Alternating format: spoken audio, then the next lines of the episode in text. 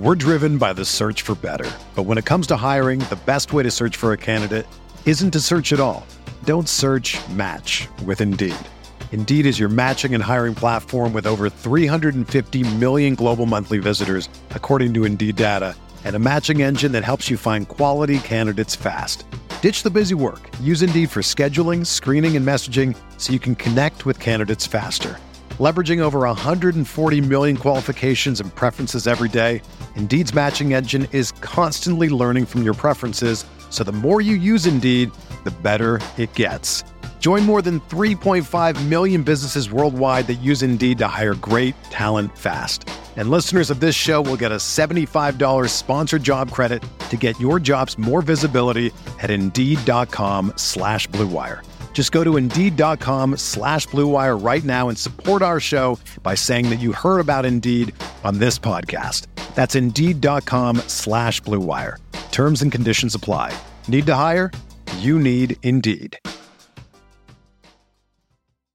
Hey, everybody, what's going on? Welcome to part two of the NBA draft content here with our good friend Nathan Grubel from No Ceilings NBA. Like I said in part one, if you're not already, subscribe to their Substack, noceilings.substack.com.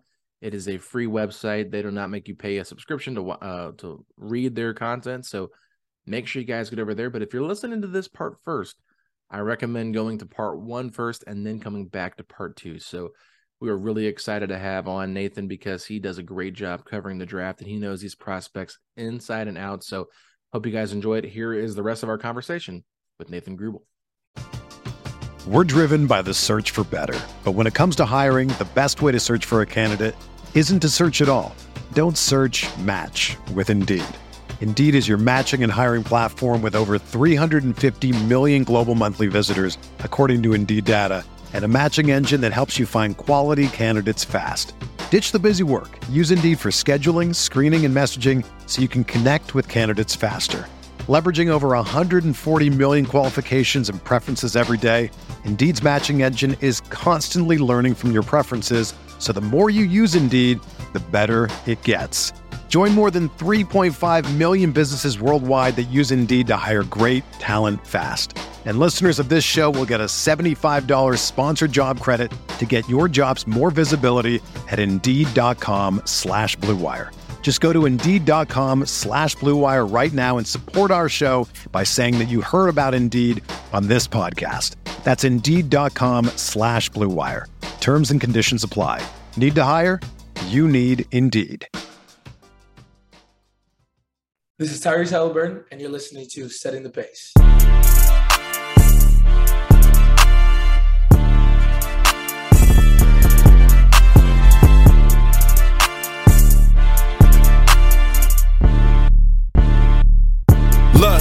Setting the pace with Alex and Fauci, Alex and Fauci, Alex and Alex. If I put our jacks in the paint, how you gonna stop me? How you gonna stop me? We can go head to head. Call out your top three, call out your top three. Look at the switch from Duarte. Now that boy got three. We got Haliburton running point. This shit to Benedict for the shot. If anybody gon' come in the post, then we got Jalen Smith for the block. Setting the pace, going to the top. Setting the pace, going to the top. This is your number one podcast. Sweeping every team. We gon' need a mop. All right, Nathan, last tier here, which you were kind of already on, but we'll look at that 28, I guess, 25 to 32 range, whatever. You want to go first? You want to have one of us go first this time? Can I just ask you a question really quick, and then I'll give you potentially one of two answers? So yeah, that's fine. 3 first-round picks. You guys honestly feel like you're drafting for 3 roster spots, and you think here you're looking for a stash?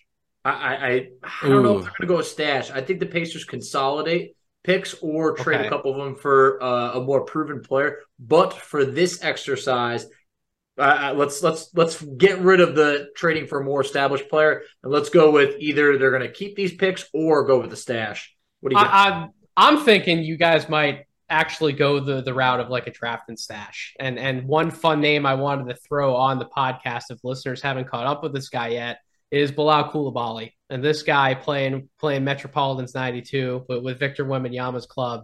I mean, in junior divisions, he's absolutely been tearing it up. And this was a prospect who 6'6", 6'7" wing might have been thought about once upon a time as like a 2024 guy. I think if you go back, you look at the film, and then you look at some of the numbers he has put up. in some of those lower level division games, I mean, you can see the upside. Shot creating wing prospect, capable spot up shooter, multi-positional defensive versatility, rebounding and athletic upside. He's going to need some seasoning. He will absolutely need that extra year overseas. So that's why I think he's going to be one of the prime draft and stash candidates.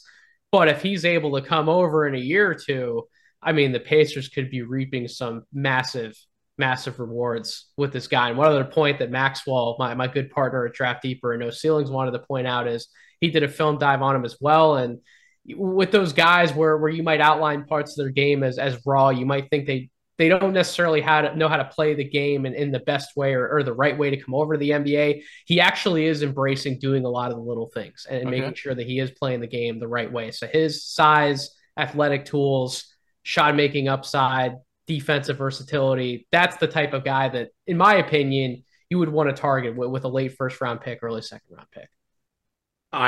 See, this is what I love having you on, because that's a name that I was not familiar with. I'll be the first to admit it, but now I got my eyes on him. And I do love a good mystery box stash that we're going to be waiting on long-term. Something like that, a year? I think every Pacer fan could say, you know what, I could roll the dice with a late first, really early second on a guy that might take a year, because we're not a year away from winning it all or anything of the sort, really. We're not even a year away from winning a playoff series. So I think a player like that could really help long-term. Yeah, I don't know much about him, I'll be honest with you. Outside of Victor Wembanyama, I don't know anybody from France. So that's what you got me here for. I got to introduce new names on the podcast. Yeah, I mean, like you said, and just one more time, say that name real slowly so everybody can hear it, because I want to make sure I pronounce it right. Bilal, and then I've been saying Coulibaly. I think it's Coulibaly from what I've heard on some broadcasts. It's Coulibaly is the last name. Bilal Coulibaly. So the most intriguing thing to me about this player is he will not be 19 on draft day. He'll only be 18 still. Now. That is correct. Yes, almost sir. 19, but 18.9. Okay, so you can't overlook that. And I think the Pacers, you know, to me, this seems like definitely a pick they would trade, the Celtics pick. I could see them keeping the Rockets pick at 31 just because you have more control over what that second round contract can be. And we saw last year they gave Andrew Nembhard the largest second round contract in NBA history, but they also converted Kendall Brown into a two-way contract. So I think there's also that ability as well to maybe go that route as if you want to do that. Now, 31, I don't know if you're going to do that, if the player is going to be happy with that. So draft and stash is an interesting thought here, Fachi. This is not something I really put into this exercise for myself. So I appreciate the different thinking, but it does make a lot of sense if the Pacers keep all three.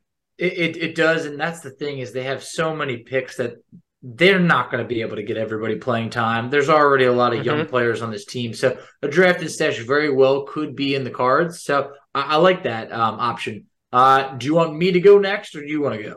I'll let you pick. Do you want me to go or do you want to go?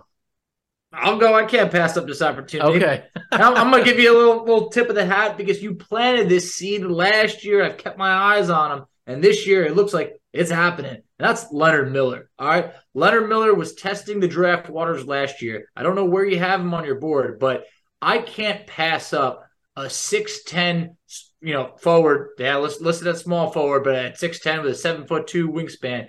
I mean, you can play multiple positions. The Pacers, they're becoming the Indiana Canadians at this point with Benedict Mathurin, Andrew Nembhard, O'Shea Brissett. So what's one Chris more? Duarte. What's one more at this point? So look, 16.2 points per game in the G League, 9.6 rebounds. You're getting a guy who's efficient from two at 52%. The 3-point ball definitely has far more than room to improve upon, but I like the size, and you add him in with a guy like Tyrese Haliburton, I really do think he could get the most out of him. Where do you have Leonard Miller in your on your draft board, mock board? I have Leonard Miller 40 on my board, and he's coming in very similar spot to where I had him last year. Like I would have ranked him in a 45 to 60 range. He's starting to come up, and may very well as we get more names shuffling themselves out. Right, who declares and who doesn't declare, Leonard Miller could continue to rise up. He certainly played his tail off right this season. He's been one of the most productive players on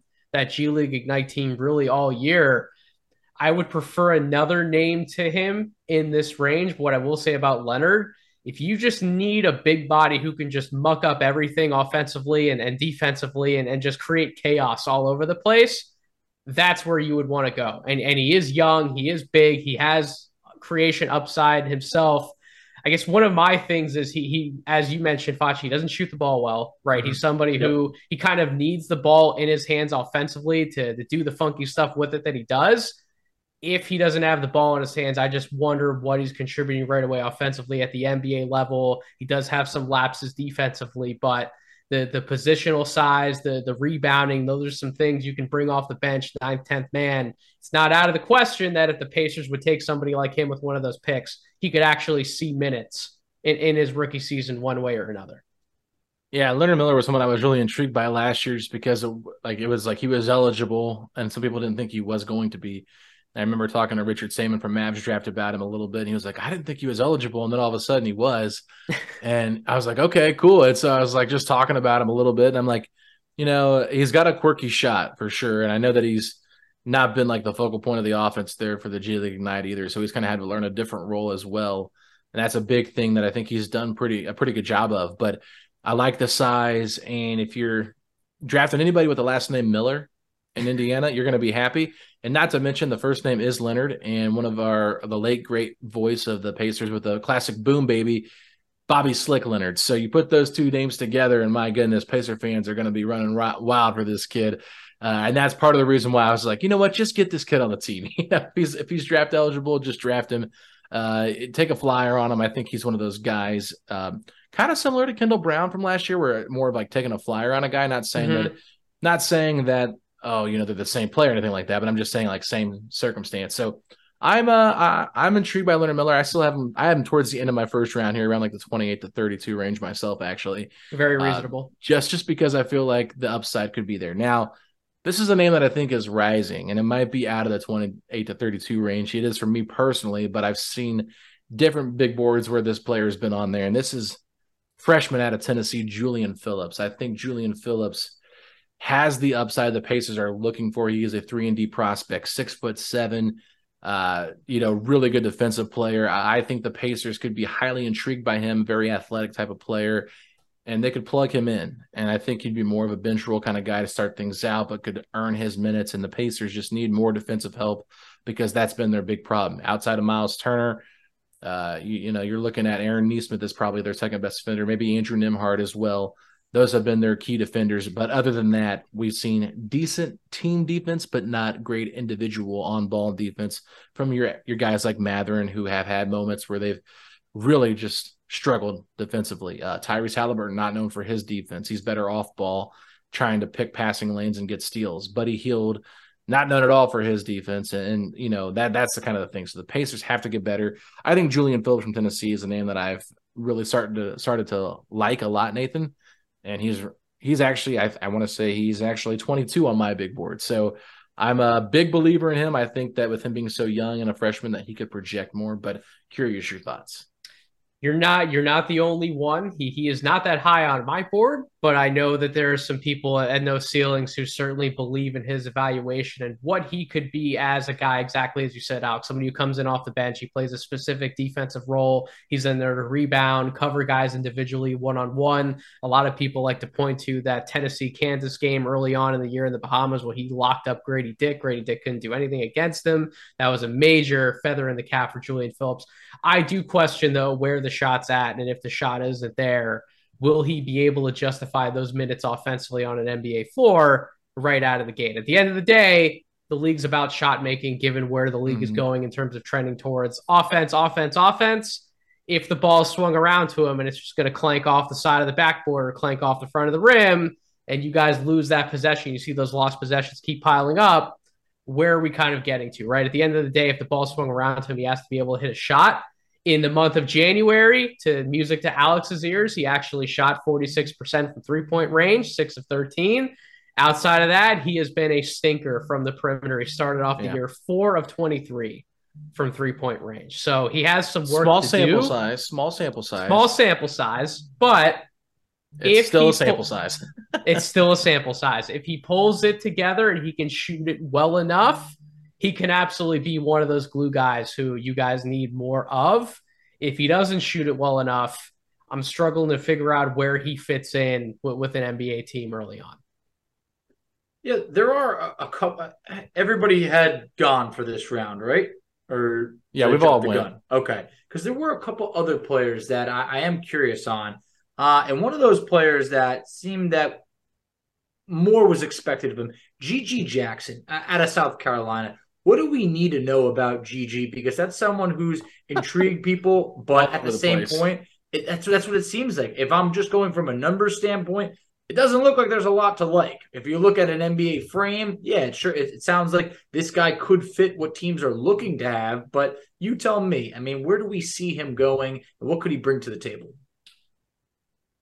From a pure talent perspective, he could be a top 10 pick. Yep. Mm-hmm. I've seen Rafael Barlow over at NBA Big Board have him as high as number 5 on his board at different points. But the thing with Gigi is it's not just the numbers, Facci. You watch the tape. This guy does not play the game the right way. He's a selfish player to default. I understand that South Carolina team doesn't have a ton of talent around him, but the types of shots, even if he's going to be a selfish player, the types of shots that he settles for, he is 6'9". He's still 17.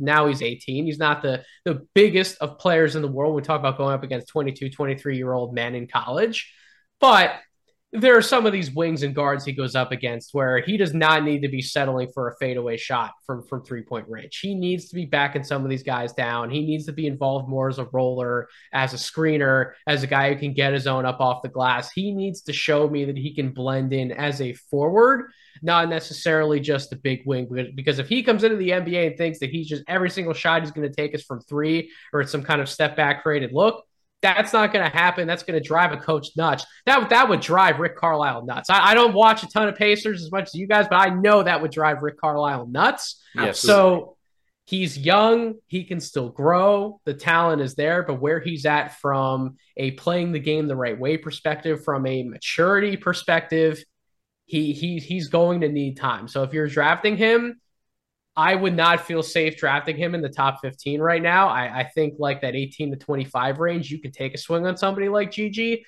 I would just be very cautious about drafting him too early to where he's expected to do a little bit too much right out of the gate. Yeah, I was going to say, Facci, G.G. Jackson for me is a guy that does not scream Rick Carlisle at all. Oh, yeah. It's just like, I knew this guy was supposed – like I looked at it and all season I'm like, I've seen this guy in commercials, and I love following like high school recruiting. Big diehard West Virginia Mountaineer fan, and I just remember hearing his name just at times, and I'm like, "How are you shooting sub 40% from the field?" Like, I'm like, "What's going on?" And like, he's someone I didn't even want to bring up as to like predict because I have no idea where this guy is going to go in the draft. But I just know that he intrigued a lot of people coming into college basketball this season. I have a funny feeling he's going to end up as one of those. This is a popular term to throw around on internet these days. A second draft guy, somebody who he ends up on another team, not just the team who drafted him for his next contract. Somebody takes a flyer on him like a Marvin Bagley. Maybe he works out at the second place. Maybe he doesn't. That's just the inkling I get as far as where I think his career may very well go. Yeah, and I could see his stock rising a little bit in workouts and maybe absolutely. Even maybe being like a Zaire Williams where Memphis gets in there at 10 and takes him at, something like that where they moved up in the draft and took a flyer on a young kid when they already had so much talent. Even though I like Zaire as a prospect a little bit better, I think he's more consistent in projecting. But if we're throwing around extra names here, there's one name that I wanted to bring up just real quick because I almost brought it up before I brought up Chris Murray, and it was tough because I was like, I don't want to leave this guy off the conversation. But this is a guy that I think is maybe – number one or number two for me in terms of like really intriguing prospect the Pacers could go after. Plays at a small school, UCF. I'm going Taylor Hendricks. I'm very intrigued by his game here, Nathan. And I think his size, 6'9", shooting 40% from three, 41%, 34 minutes a game. There's just something about him that I feel like this is the guy that I think could really be a nice NBA player. Taylor Hendricks is a top 10 pick.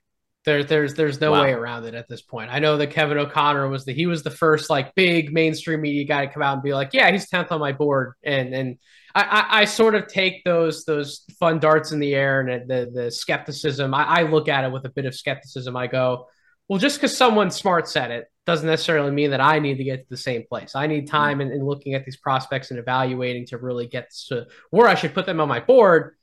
Before I saw Taylor in person on last Thursday at Temple, I had actually moved him up to 10 on my board. And then I went there and I saw him in person, and those thoughts were justified. I mean, yeah. Alex, for what you could talk about, capable interior finisher, floor spacer, weak side rim protector, mobile forward who can cover ground defensively and contest perimeter shots. I mean, this guy has 1 foot in the paint on the opposite side of the floor, sprints all the way out to that opposite corner and gets his hand on a perimeter shot. Like, that's some nutty stuff for a forward to be doing. So you guys need that combo forward, somebody who can offer some defensive upside, plays into spacing the floor for you, needs to certainly develop his dribble, his handle. And then the other thing too is he's not a good rebounder for someone his size. So that's the only thing I would say about Taylor Hendricks. You're projecting him forward. You want somebody like Myles Turner playing next to him, somebody who can certainly go up, grab rebounds, because if you're leaving Taylor Hendricks in some of these lineups as like a small ball five, that means you probably have to play like three other plus positional rebounders next to him to sort of justify putting him in some of the smaller lines. But as like a future four-man, just where his floor's at, to me, top 10 pick. Is there someone who you think maybe has the most growth over the next March Madness tournament where it's like, this player I expect to shoot up some draft boards? So I'll give you two names who could spike up. The one who I was going to bring up in that 28 to 32 range, somebody who he should be more of a household name, but nobody freaking talks about him in the space, is Julian Strother out of Gonzaga. And he's someone who I needed to come up on a little bit more, but he's the spot up king of this draft class. He's an excellent off-ball offensive complement with stars around him, right? You guys have, Haliburton and Mathurin and Nembhard. You have guys who, they need the ball in their hands. Why not give him one of the better off-ball complements in this class? And then to his credit, he is also an excellent, excellent positional rebounder, right? So he's given you multiple things that the Pacers need. He's not a top-shelf athlete. He's not the greatest perimeter defender, but just what he gives you from an offensive perspective at that wing spot, 6'7", 6'8", I really like him. And then a guy who could make more waves, and March Madness is Noah Clowney. Noah Clowney has, to me, some of the highest upside that we can talk about for a prospect in like that 15 to 30 range. He has upside as a floor spacer. He's a good shot blocker and defensive rebounder. Great fluidity at that forward spot, very similar to like a Taylor Hendricks, and a capable interior finisher. But if more doesn't come together for him at the NBA level, he's one of these guys who could have a lower floor than indicated. He could be a low floor, high ceiling type of prospect, risk reward. That might be something the Pacers might look at late in the first round. There are some other people who believe in his floor much more than I do, think it could be even higher, would rate him as like a top 15, top 20 prospect. But if Alabama goes on the run in March, like we all think they probably will, he might see his name circling back around in that top 25. And it's interesting that you brought Clowney up, because that covers now basically arguably the top five power forwards in this draft. So that's really where I've been looking into. And that is a name that I debated bringing up. I mean, 10 points, 8 rebounds. We're talking about a freshman, 6'10". There's a lot to like over there, but that was the guy that just didn't make the cut for Drace Walker, Cam Whitmore, Chris Murray. We talked about Taylor Hendricks. Those were the guys that you could see that Clowney, there's a lot to like, but I think that, to your point, that's someone I got my eyes on because, Alabama, they've been top 2 most of the season in the rankings. So I think that that's someone that if they go on a run, we're definitely going to get a healthy dose of Noah Clowney. I have him at 26. He's right there. He's right in that range where you guys would be picking. Yeah, that's a very intriguing player. And I'm going to ask one last question here just because I want to tie it up with this. We've been talking tiers. Let's just say, let's count out Victor and Scoot. If you could have any player in the draft class go on the Pacers besides those two names, who is the perfect fit for the Pacers in this draft? Oh man, I think you guys would probably want to say Brandon Miller out of Alabama. And he is my third overall player on my board. Mine too. He's got to be the guy. I just think a 6'9" guy that can shoot the ball like that. And I think the potential there, I mean, he reminds me a lot of Paul George when I watch him play. And I think, you know, we're very familiar with that type of player. So that to me, like just putting that type of player next to Mathurin and Haliburton with Turner protecting the rim, it just feels like that could be a very scary team in the near future. It could be. I still like Cam, though. I still like Cam Whitmore for you guys, too. That's a name that, like, he would be, like, Brandon, Jarris, and Cam. I think if you ended up with any of those guys, like, if you cruised up to the top five, top six, I'd be happy with any of them. A couple of weeks ago, we were talking about what if something happened and the Pacers were to end up picking second overall, where Scoot Henderson you view as, you know, I would imagine the number two overall pick in this draft, but Brandon Miller fits a need at that small forward spot because the Pacers already have a lot of guards. It was interesting to be like, well, at that point, it would make sense for the Pacers to hopefully trade back a pick, maybe acquire another asset and be able to take Brandon Miller. And obviously everything happened with what he's involved in, you know, legal wise. And do you see that impacting his draft stock? Because if he's not going to miss any games, you would imagine it won't, but obviously it's a major red flag. No, I don't see that impacting his draft stock whatsoever. I don't think it has, and I don't think it will, personally. Yeah, that's kind of how I feel, too, and that's kind of reading the tea leaves. Like, maybe he shouldn't have played, whatever. I mean, obviously there's a lot of ways this thing could have been handled better, but when has that not been the case with college basketball? Things always seem to be handled poorly when there's some kind of controversy. So let's just put it out there. And then, you know, two names we didn't really bring up that are very intriguing prospects, the Thompson twins. You know, Min Thompson, I've heard a lot of people make the case like, wow, he'd be a really nice player with the Pacers because, like you said, he's a good facilitator, really high defensive level guy. But, man, I'm worried about that shooting. I know that's a big concern of mine. And Azor, like, I know he won MVP of their league, I believe. And, you know, he's got the scoring ability. So is there more? He's the name over a man. He's the name. So my best fits for you guys, if you had that seventh pick, I had Cam Whitmore. I had Azar Thompson as my second guy, and then Taylor Hendricks as my third guy. So you're right there. Yep. Okay. Yeah. Do you like him better than a Min? Yeah. So Azar was actually as high as number 3 on my board at one point, and I dropped him down more so because Brandon, Jarris, and Cam have shown me more recently. Their games have come along, but if we're talking ceiling, like absolute ceiling, I think Azar might still have the third highest ceiling potentially in this draft class.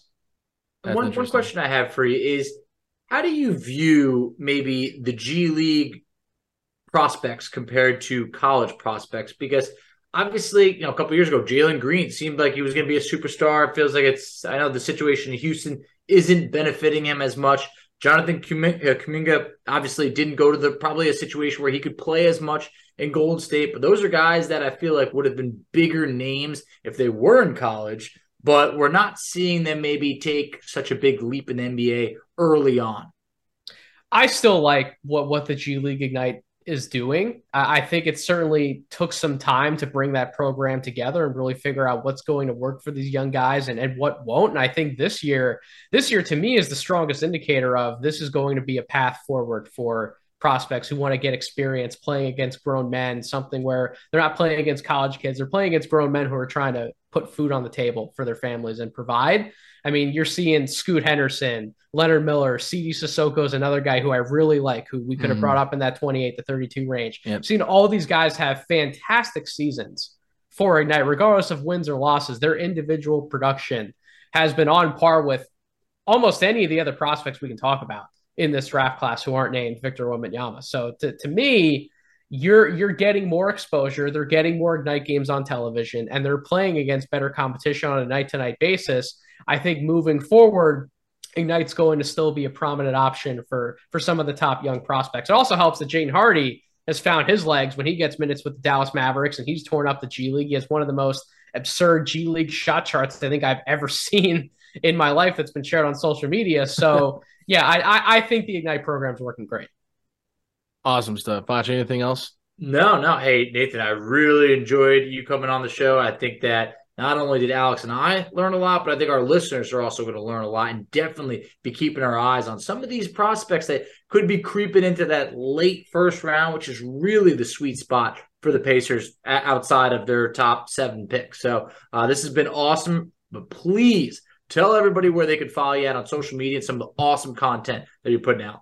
So you can follow me personally on Twitter at Draft Deeper, and make sure you're also following No Ceilings at No Ceilings NBA on Twitter, and certainly subscribe to our absolutely free 99 Substack, NoCeilingsNBA.com. My two most recent pieces I put out, we referenced the one that just came out the most recently, which was I illustrated and wrote out some of my top risers on my big board. I put out content about 11 names that I cherry picked of who's rising up my big board right now. The previous piece I put out is something I'm incredibly proud of.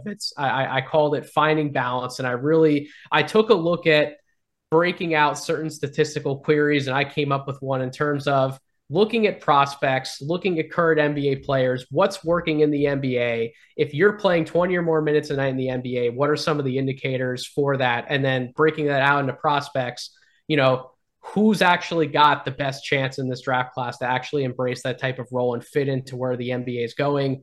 It's like a 9,000 word piece. It goes deep, but seriously, if you want to learn more about the current trends in the league and how that applies to this current draft class, go check that out. NoCeilingsNBA.com. Great Absolutely. Stuff, Nathan. Love yeah, it. Great stuff, man. We'll be checking that out for sure. And everybody, make sure you subscribe to the free Substack, and want to give a shout out to the No Ceilings NBA podcast, being part of the Blue Wire Podcast Network. Yes. So this recently joined, and that is where we are at as well. So happy to have you on board with us and the great network that is Blue Wire. So awesome stuff, man. And we will talk to you probably soon about more draft. Oh, stuff. You're coming on Draft Deeper to talk Pacers. Let's go. Don't worry, guys. We got it. All right, Nathan. We'll see you, man. Thank you. All right, Facci, a lot to unload there, but always enjoy having great draft coverage on the podcast because we've been so Pacer-focused, it's hard to cover both, and I give kudos to all those people that spend a lot of time watching these prospects, but really great stuff there. Oh, yeah, I feel like I'm back in school, cracking open the book and doing some studying on, who could land on the Pacers, and I got all my different draft ranges, the picks. I mean, last year was so much easier for us, but now, I mean, we're all over the board, yeah. So it's a fun time because the season's still going on. March Madness is coming about, and then there's the draft. So always something to look forward to if you're a basketball fan. Yeah, I think March might be my favorite month of the year just because of March Madness. I like April as well. You're getting into playoff basketball. March Madness championship games are during that time. And then you've also got NFL draft as well. So just a lot of intriguing stuff in this time of year. But Facci, go ahead and let people know where they can find us at, please, on social media. Absolutely. So you can find us on Twitter at SettingThePace3. You can find Alex on Twitter at AlexGoldenNBA. I can be found on Twitter at _FACCI. You can find us on Instagram at Pacers Talk. You can find us on Facebook at Setting the Pace. You can find us on TikTok at Setting the Pace. And Alex, tell them where they can check us out on YouTube. Ladies and gentlemen, go to youtube.com/settingthepace, a Pacers podcast. Subscribe, like our videos. Let us know what you think in the comment section. Share with a friend. Let everybody know where they can find us at on YouTube. That'd be great. But Facci, if you are excited for the endless possibilities that could come with this NBA draft class, then hit me with those three words. Let's go Pacers! Setting the pace, going to the top. Setting the pace, going to the top. This is your #1 podcast. Sweeping every team. We gon' need a mop. Smooth.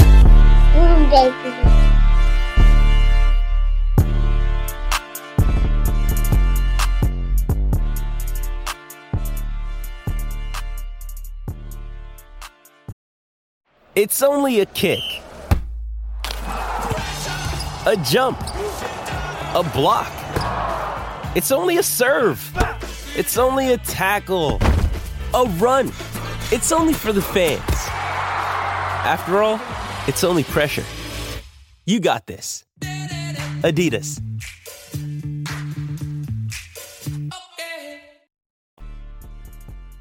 Mother's Day is almost here, and you can get her the most beautiful time-tested gift around. A watch she can wear every day from Movement.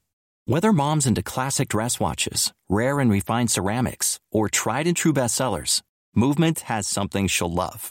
And right now, you can save big on the best Mother's Day gift ever with up to 50% off site-wide during Movement's Mother's Day sale at MVMT.com. Again, that's up to 50% off at MVMT.com.